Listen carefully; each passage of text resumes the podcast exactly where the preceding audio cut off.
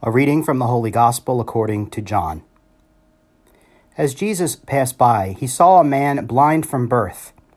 His disciples asked him, Rabbi, who sinned that this man or his parents that he was born blind?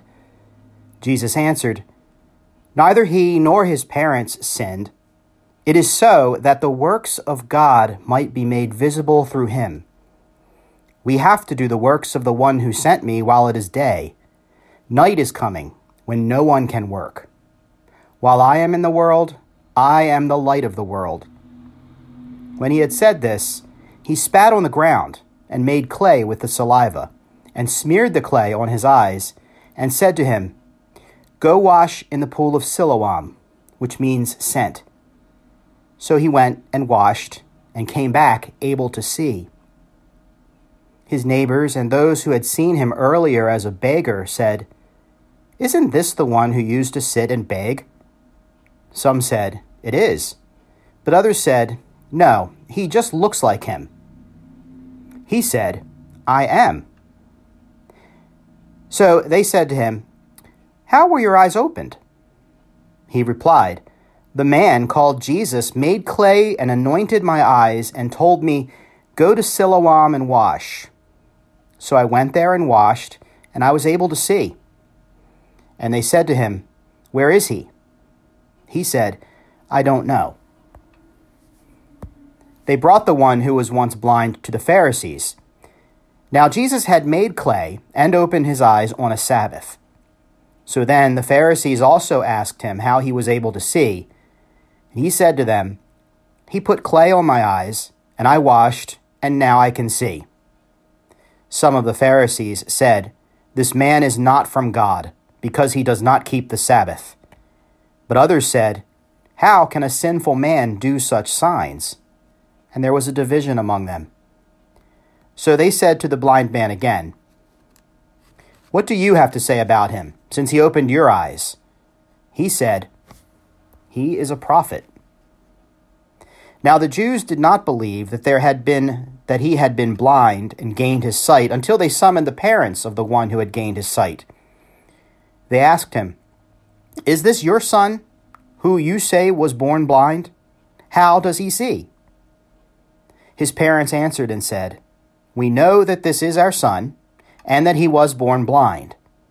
We do not know how he sees now, nor do we know who opened his eyes. Ask him, he is of age, he can speak for himself.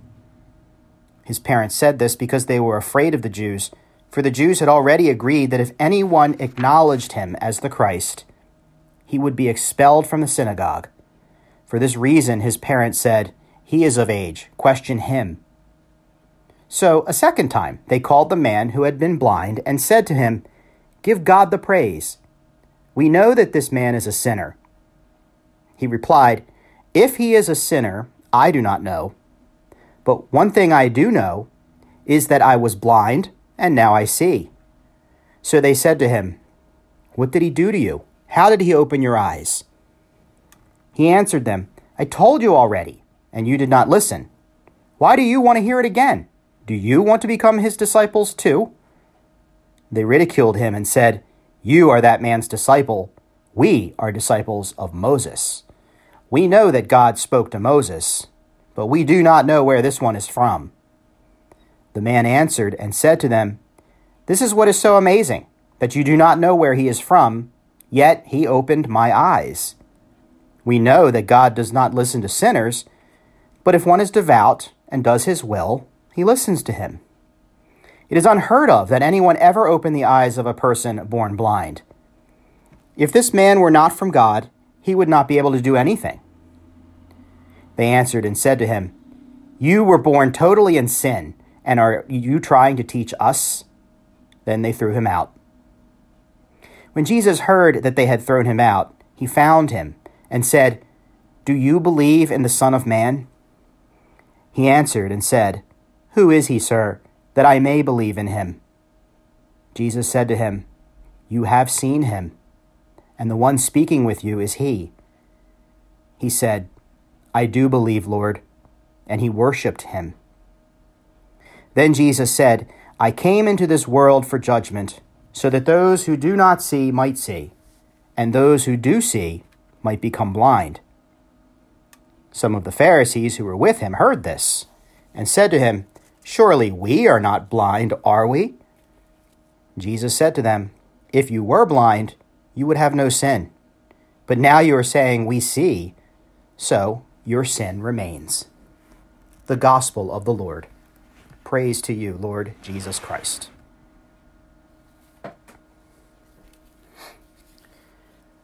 Over the last week, as this situation with the coronavirus has escalated and engulfed every element of our lives, from toilet paper to touching our faces, I've had conversations with many friends and colleagues about what we are going to do, what we are doing to respond to the difficulties that we face. Many of them have said that they are adapting, and many of our priests and pastoral ministers have adopted creative ways to do ministry in the absence of physical proximity. I guess this is the new normal, many have said. To which I reply, this isn't normal. It's new, yes, but it isn't normal, nor shall we be content with it as if it were normal. Our readings this weekend, and in, in particularly the encounter of the blind man with Jesus, offer us a way of approaching and understanding our own current situation in light of our faith. First, we are taught that God's idea of normal is not the same as ours. As Samuel is sent to anoint the future king of Israel, he looks for the strong, the powerful, and the important among the sons of Jesse. None of the impressive boys who come before him is God's choice, though. In fact, it is the one whom no one bothered to invite David, the shepherd, whom God has set aside as his anointed one. Don't think that as a disciple, you have any control over what is normal for God. Paul calls the Ephesians in the second reading away from the fruitless works of darkness, even if everyone agrees they are fine. Quote, normal for the Christian is new and different, and it leads us into the light, as well as leading others into that light. It is the normalcy of discipleship. The blind man in the gospel, whom Jesus encounters rather freely today, he didn't seek Christ out or anything. Jesus just engages him. He finds out what a new normal really is. It doesn't come from reacting or from following others. Instead, the new normal comes from a personal encounter with the Lord, an encounter that changes his life. Now, his normal is upended. Light is shone into the darkness, and he sees clearly for the first time. There's nothing normal about it, but it is certainly new.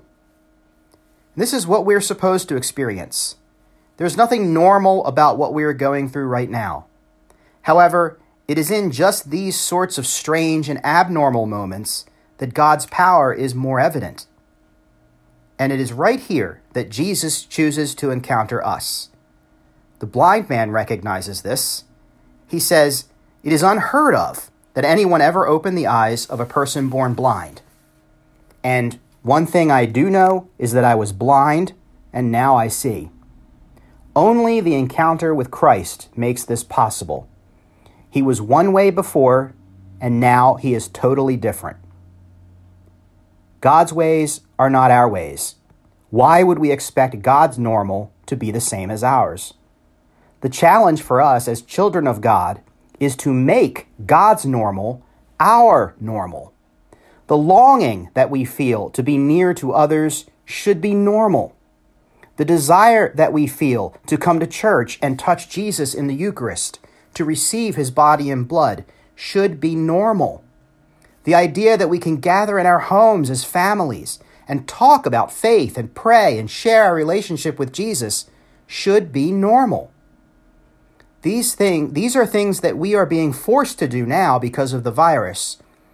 But what if this is also Jesus initiating an encounter with us, like with the blind man, and calling us to a deeper, clearer way of seeing? What if, in the midst of all this abnormality, we are being invited to embrace a new normal when the fog of the virus lifts? When the blind man finally encountered people who paid him little attention before, he was assigned to them of God's merciful power present in Jesus. He witnessed to Christ as a prophet and the Son of Man and the Lord and worshiped him as God. He became a disciple because he had met Jesus and he was completely changed. He embraced a new normal. What if, as we finally emerge from our homes and quarantines, we open our mouths to share our experience of an encounter with Jesus?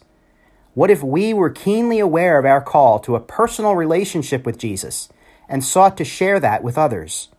What if we felt like it was normal to be knowledgeable about our faith and the scriptures and the church's mission in the world? What if our new normal meant that when people heard from us, they were going to be hearing about Christ? Maybe that is what we are encountering today. This is certainly not a normal time. Like I said, it is new, but we are a bit a little bit away from normal. The question now is, what will that normal be? Will it be just like before? Or will it be a world changing new normal?